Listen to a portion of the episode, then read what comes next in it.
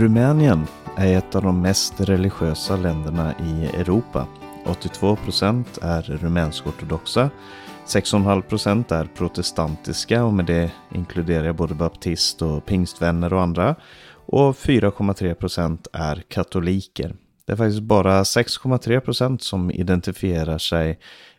inte identifierar sig med någon religion.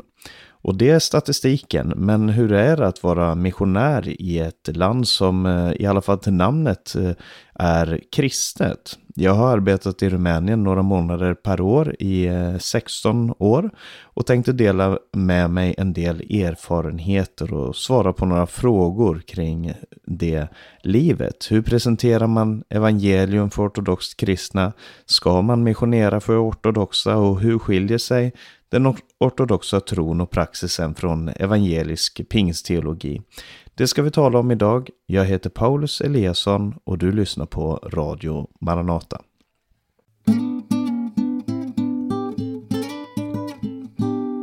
Hur kristet är egentligen Rumänien?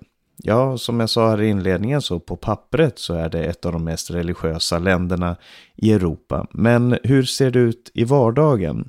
Det första man lägger märke till här i Rumänien, och jag befinner mig i Arad i västra Rumänien, men jag har farit runt en hel del i hela landet.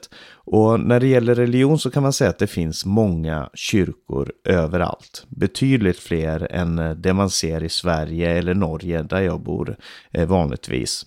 Vi håller till i Arad som sagt i västra Rumänien och här finns det en stor del av befolkningen med ungerskt ursprung och de är ofta katoliker.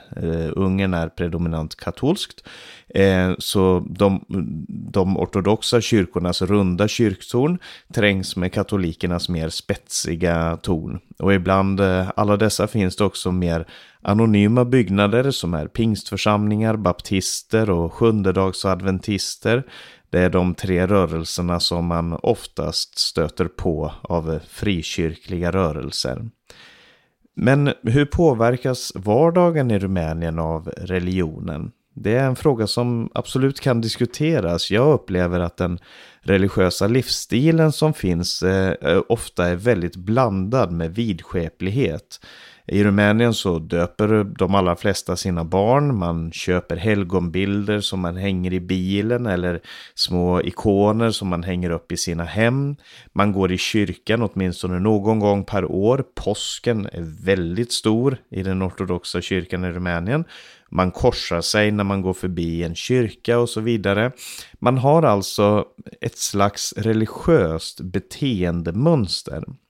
Men någonting som jag upplevt många gånger är att när man frågar frågan varför, alltså varför tänder du de här ljusen? Varför tror du att om du gör på det här sättet så ska Gud välsigna dig? Varför korsar man sig när man går förbi en kyrka och så vidare? Då får man väldigt vaga svar. Det upplevde jag första gången när jag såg en rumänsk begravning och ställde frågor kring varför gör man på det här sättet. För att det var så många saker som skilde sig. Inte bara det att man gjorde på speciella sätt i gudstjänsten, men också att det fanns väldigt mycket folktro inblandat. Framför prästen så kunde det gå någon och kasta upp pengar i luften och så frågade jag vad är det där för? Jo, det är för att betala överfarten till himmelen eller till dödsriket. Så, men det är ju absolut inte en biblisk förkunnelse, det finns ju ingenting sånt i Bibeln. Nej, men det är så man gör, det är traditionen. Och när man frågar så får man väldigt vaga svar just när det gäller varför. För att folk vet vad man ska göra men inte varför. Man har blivit instruerade om vilka ritualer man ska göra, vilka helgonbilder man ska kyssa, vilka reliker man ska röra vid, vilka böner man ska be och så vidare. Men när det gäller varför så handlar det mer om man ska få Guds och helgonens gunst. Gud beskydda mig om jag har en öppen bibel innanför dörren hemma, eller jag döper mitt barn för att Gud ska se till att han eller hon inte blir sjuk. Och det är ofta folktro och traditioner som är blandade med ortodox teologi. Det är lite som att fråga en svensk vad man gör till jul jämfört med om man frågar varför man firar jul. Man har många traditioner, men gemene man har ofta väldigt liten uppfattning om vad gudsfruktan faktiskt handlar om. Och om man vänder på frågan om religionen och frågar sig hur mycket Jesu livsstil påverkar gemene rumän. Alltså Bibeln säger, låt detta sinne vara er som också var i Kristus Jesus, han som var till i Guds skepnad men inte räknade jämlikheten med Gud som ett byte, utan utgav sig själv och blev lydig in till döden på korset. Om man då frågar sig hur mycket Jesuslikhet ser man hos gemene rumän, så ser svaret ganska annorlunda ut. För man har alla de här traditionerna, men Jesus var ju näppeligen intresserad av när man ska tända ett visst ljus, när man ska korsa sig, men snarare är frågan om ärlighet, om rättfärdighet, kärlek och att hjälpa fattiga, att tillbe Gud i ande och sanning och så vidare. Så man skulle kunna förvänta sig att Europas mest religiösa och mest kristna land skulle vara väldigt präglat av just den livsstilen. Men utan att vara stereotypisk eller utgå ifrån människors föreställningar om Rumänien, så är det så att korruption är ett utbrett problem inom de flesta områden i Rumänien. Det är ett av de mest korrumperade länderna i Europa, och det här tar sig uttryck både i statliga institutioner, i firmor och på den personliga nivån. Rumänien har också hög kriminalitet och ett stort problem med alkoholism. Det är ingenting som står ut mot andra länder, det är inte det jag försöker säga. Jag försöker inte säga att här är det mycket värre än på andra platser. Det är inte det. Det är ett genomgående problem i många länder i Europa och i världen, de här sakerna. Och jag försöker heller inte på något vis ge sken av att det här är den ortodoxa kyrkans problem, det är deras fel, det är deras teologi som har skapat det här. Jag tror inte på den korrelationen, i alla fall inte så tydligt.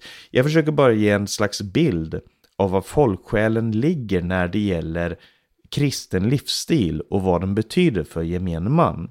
Alltså å ena sidan så kan man säga att religionen är framträdande i den betydelse att den är närvarande i människors liv genom traditionerna. Men samtidigt så kan man säga att en levande och fungerande tro är nästan lika vanlig eller ovanlig som i andra delar av världen. Och det är viktigt när vi ska ställa oss den nästa frågan, nämligen, ska man ens missionera bland ortodoxa?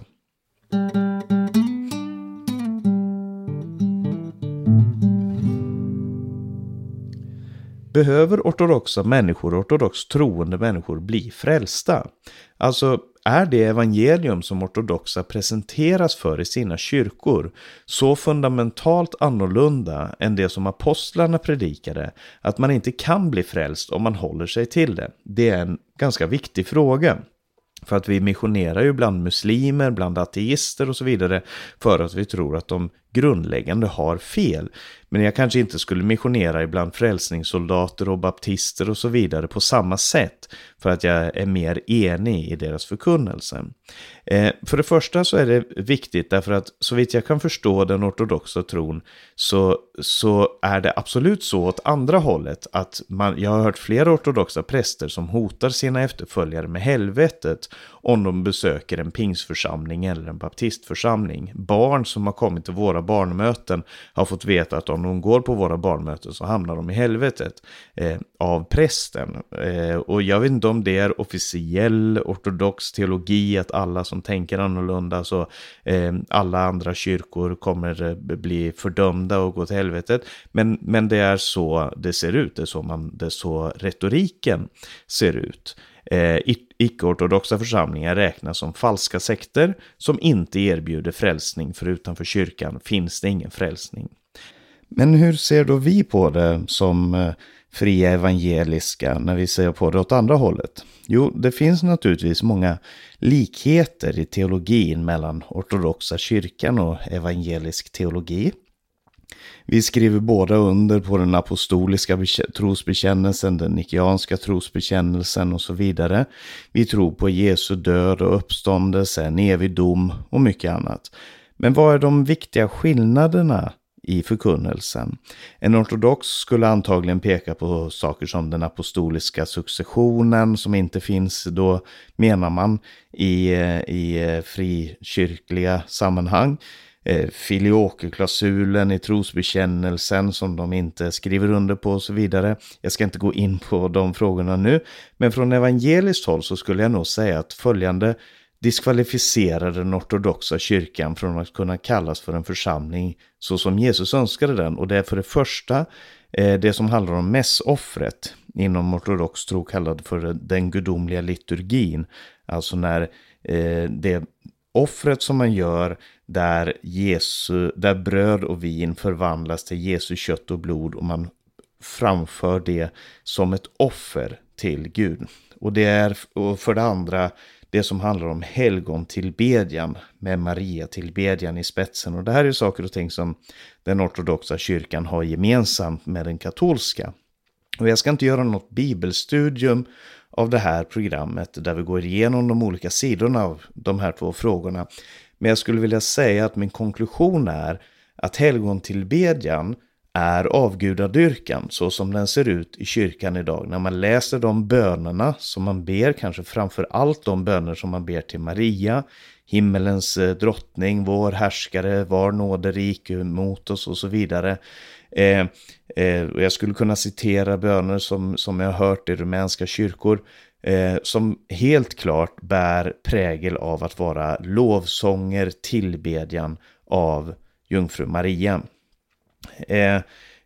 Helgontillbedjan, avgudadyrkan och mässoffret, det är ett förakt mot Jesu fullbordade försoningsverk, därför att man repeterar, inte bara symboliskt så som vi menar att det sker där man symboliskt bär fram brödet och vinet och tar del av det som en påminnelse om det Jesus har gjort, men där man repeterar det här offret som Jesus har gjort en gång för alla enligt Hebreerbrevet, men det sker man repetera det därför att det är helt enkelt inte nog det Jesus gjorde på korset.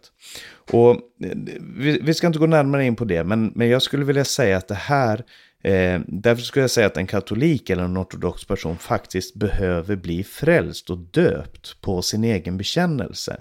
Jag förnekar inte ortodoxas kärlek till Gud, att de är gudfruktiga och mycket annat.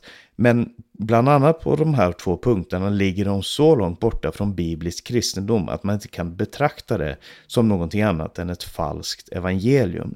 Och det betyder inte att jag menar att en ortodox troende inte kan vara frälst. För jag tror inte att det finns något sånt som den här kyrkliga auktoriteten som bestämmer vem som är frälst. Alltså utanför kyrkan finns ingen frälsning så som den ortodoxa kyrkan tror. Jag hoppas verkligen att dessa människor har ett levande förhållande till Jesus. Framförallt så är det inte mitt uppdrag att klassa människor som frälsta eller inte. Jag förkunnar evangelium. Och så får Gud arbeta i människor den frälsning som han önskar. Så jag tror att ortodox troende behöver bli frälsta på ett sätt som jag inte skulle säga om en baptist eller en frälsningssoldat eller någon från ett annat frikyrkligt samfund. Men det är inte det jag går runt och tänker på dagligen när vi står i en kamp. Jag går inte runt och tänker att vi står i en kamp mot den ortodoxa tron. För trots allt är trots att 82% av alla rumäner är ortodoxa, så är det inte de som har ett starkt förhållande och fungerande förhållande till den ortodoxa kyrkan som vi möter och talar med. Det är inte de människorna som vi konfronterar med evangelium som regel. Och det ska jag säga någonting om nu.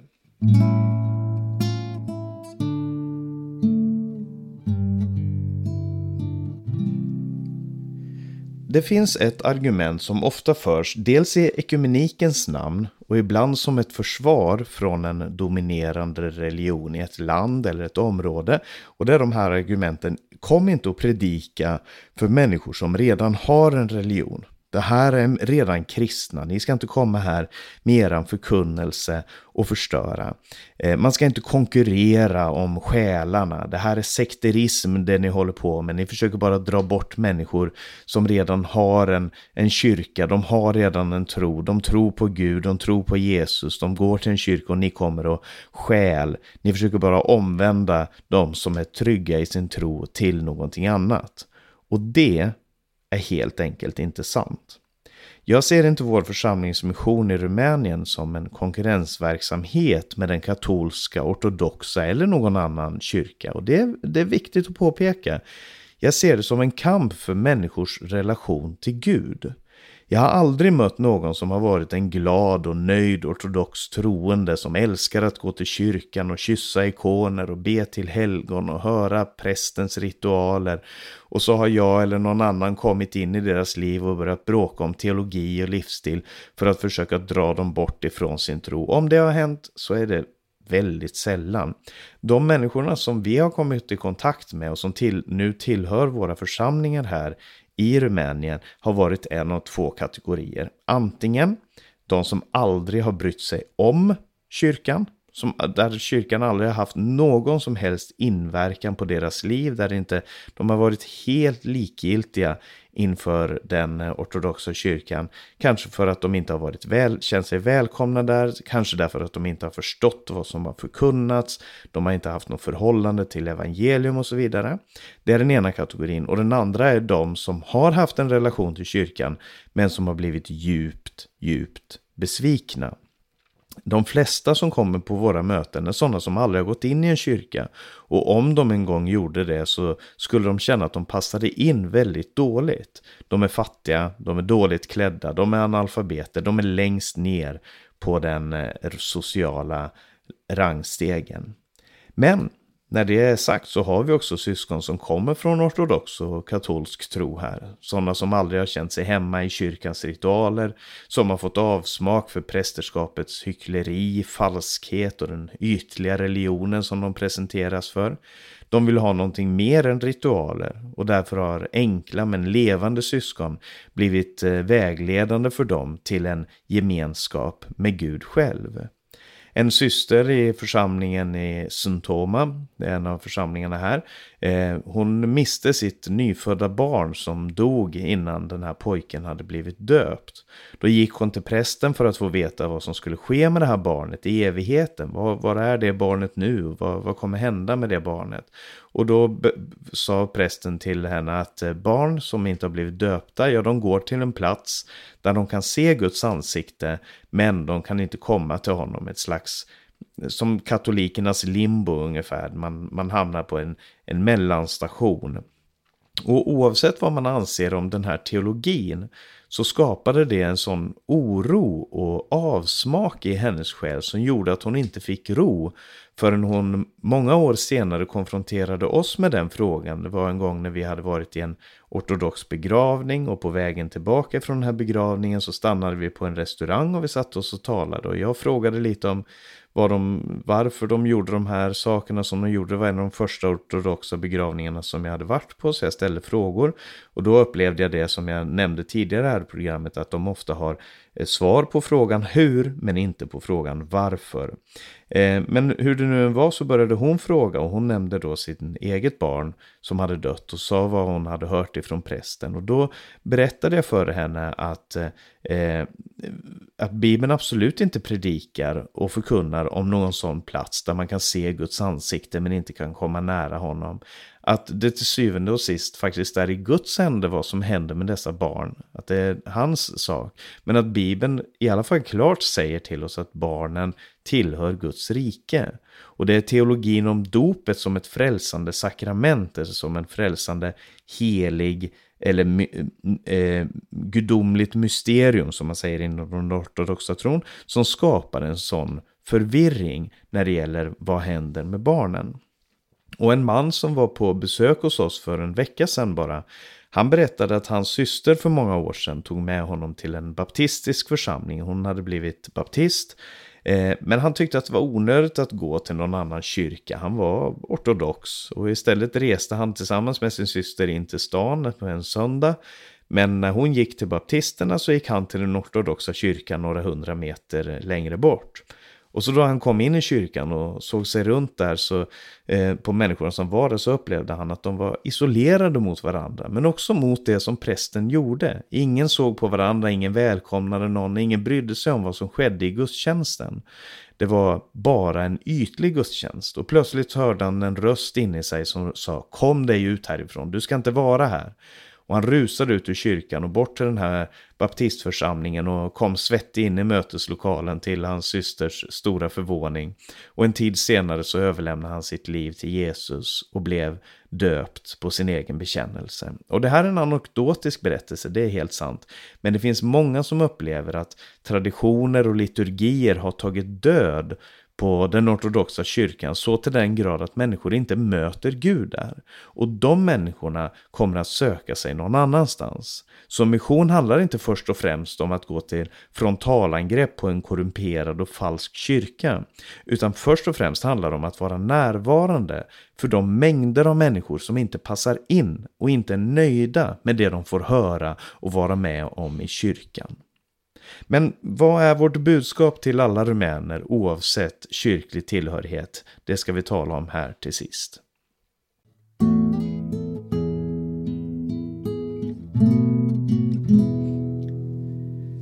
Evangelium är detsamma i alla tider och för alla människor. Det är inget tvivel om. Det är ett evigt evangelium som vi förkunnar. Samtidigt så kommer olika aspekter av evangelium vara viktiga eller mindre viktiga för olika människor i olika tider. Jag skulle säga att Medelsvenssons stora problem verkar vara Guds existens. När man väl har kommit över det här och tror att Gud faktiskt existerar, så är man ju nästan frälst.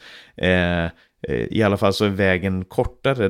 Den längsta sträckan tror jag för en genomsnittlig svensk, det handlar om att komma till tro på att Gud faktiskt existerar, att Jesus uppstånden från de döda och så vidare. Men i Rumänien så har jag på 16 år talat med max en handfull personer som inte tror att Gud existerar.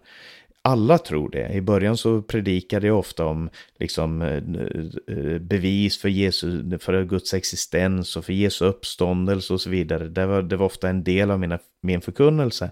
Men så upptäckte jag att det här är ingenting som folk har något problem med. Alla tror på det här, mer eller mindre. Det är bara att det inte betyder någonting. Det ligger och det ligger på en annat plan.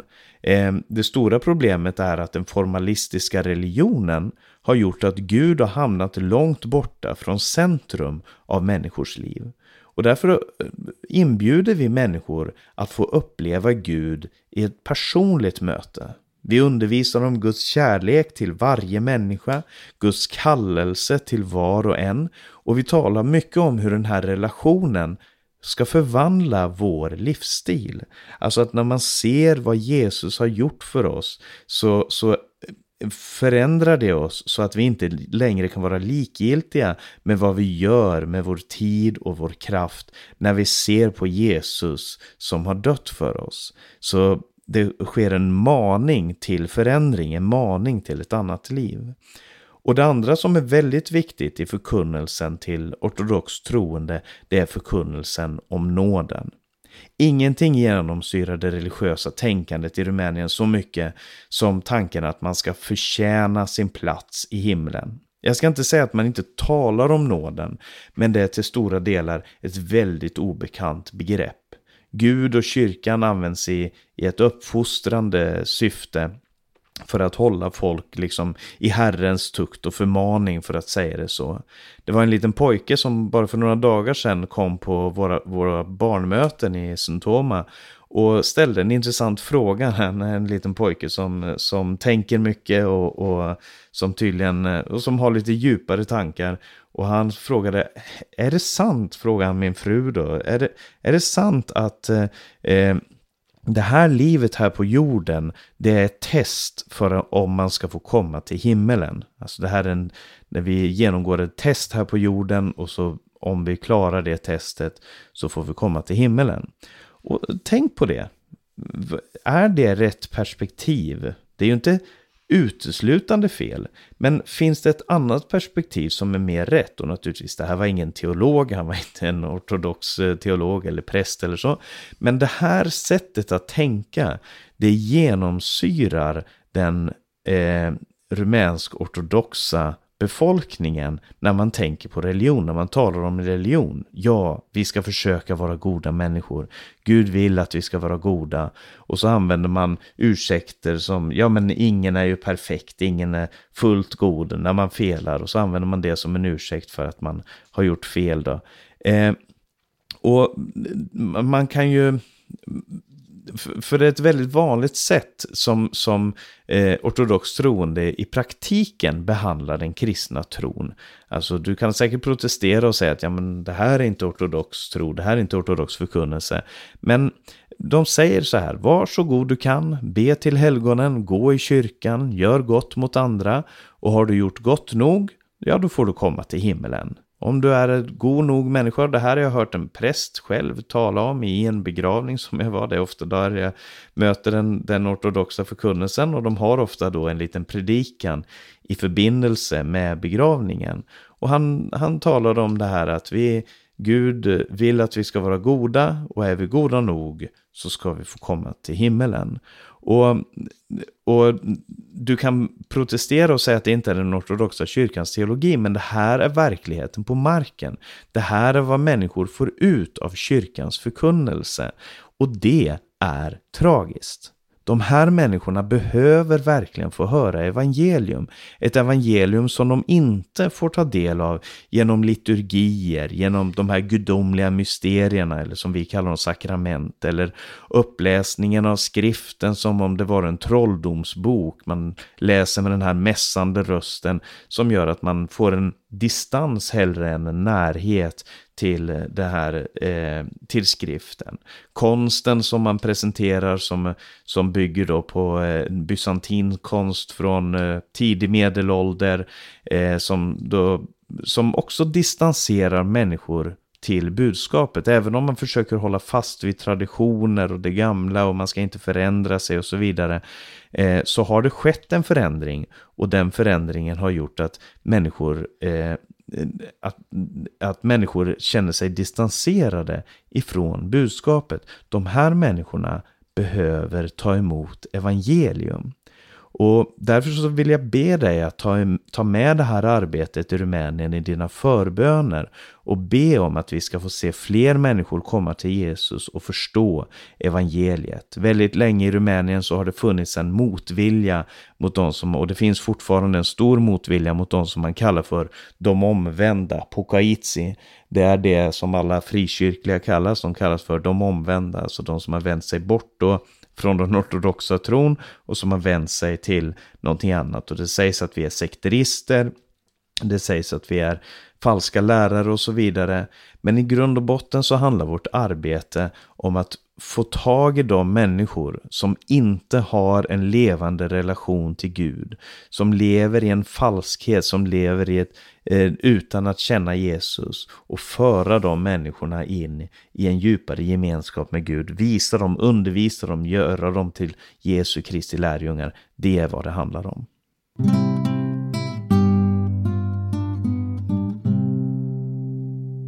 Vi ska alldeles strax lyssna till sången Vilken nåd så stor och rik som Arne Imsen sjunger med församlingen, men först ska jag ge lite information, för du har lyssnat på en podcast från Radio Maranata med mig, Paulus Eliasson.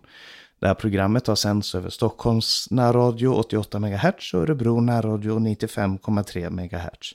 Sprid gärna programmet till andra om du finner det intressant. Om du har några frågor eller kommentarer så skicka en e-post till info@maranata.se eller ring 070-201 6020. På hemsidan maranata.se kan du höra de här programmen, läsa Minasropet, se Radio Maranatas övriga sändningstider och mycket annat. Sprid Guds välsignelse till alla du möter. Vi hörs igen om en vecka. Jesus, du har med händer. Nej, du lever i var själ som på dig tror. Varje synd och sjukdom du i glädje vänder. Dig tillhör all makt i himmel och jord. Tack, o Jesus kär, att löftena de håller. Halleluja. Intet kan nu rycka mig ur din hand. Du har gett mig mera än jag här kan fatta.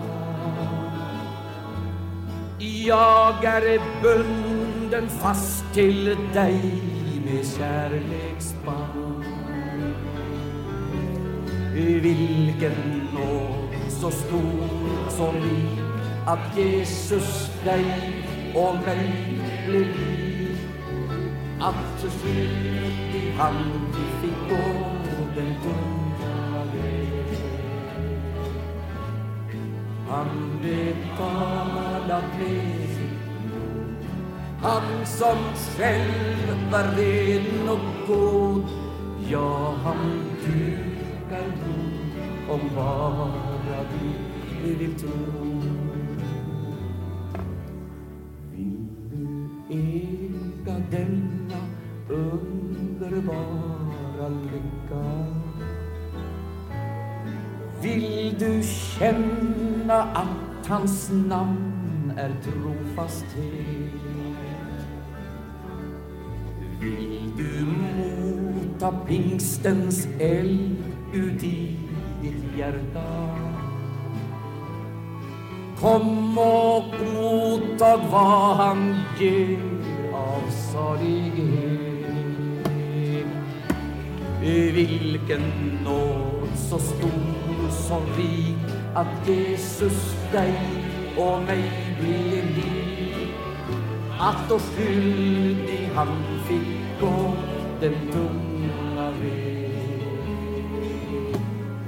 Han betalat med sitt blod, han som själv var ren och god. Ja, han dukar god om bara du vill tro. Säg, vill du mota denna underbara gåva? Vill du känna att hans namn är trofasthet? Vill du känna pingstens eld ut i ditt hjärta? Så kom och motta vad han ger av salighet. Vilken nåd så stor och rik, att Jesus dig och mig blev lik. Att och skyldig han fick gå den lugna väg. Han betalat med sitt blod, han som själv var ren och god. Ja, han dukar bord och bara du vill tro. O Jesus kär, att löftena de håller. Intet kan nu lycka mig ut ur din hand. Du har gett mig mera än jag här kan fatta. Halleluja, halleluja, jag prisar Gud. Vilken nåd så stor och rik, att Jesus dig och mig blev lik. Att och skyldig han fick gå den tunga väg. Han betalat med sitt blod, han som själv var ren och god. Ja, han dukar bord om bara du Halleluja. Halleluja. Ett fyrfaldigt halleluja till Jesus. Tack, o Jesus, att löftena dig håller. Tror det, säger amen. Intet kan nu rycka mig ur din hand. Är det sant, så säger amen. Du har gett mig mera än jag här kan fatta. Jag är bunden fast till dig med kärleksband. Är det sant, så säger amen. Vilken nåd så stor och rik, att Jesus dig och mig blev lik. Att då skyldig han fick gå den tunga väg. Han betalar priset, han som själv